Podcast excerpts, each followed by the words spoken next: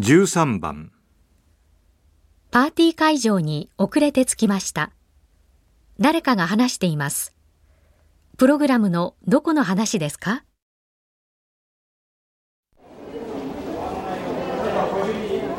弊社とお取引をいただき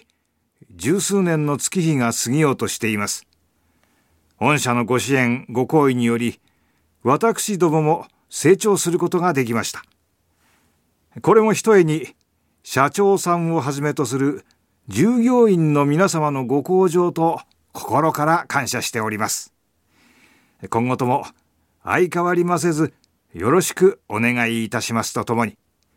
より一層の御社のご発展をお祈りし、ご挨拶に変えさせていただきます。本日はおめでとうございます。プログラムのどこの話ですか？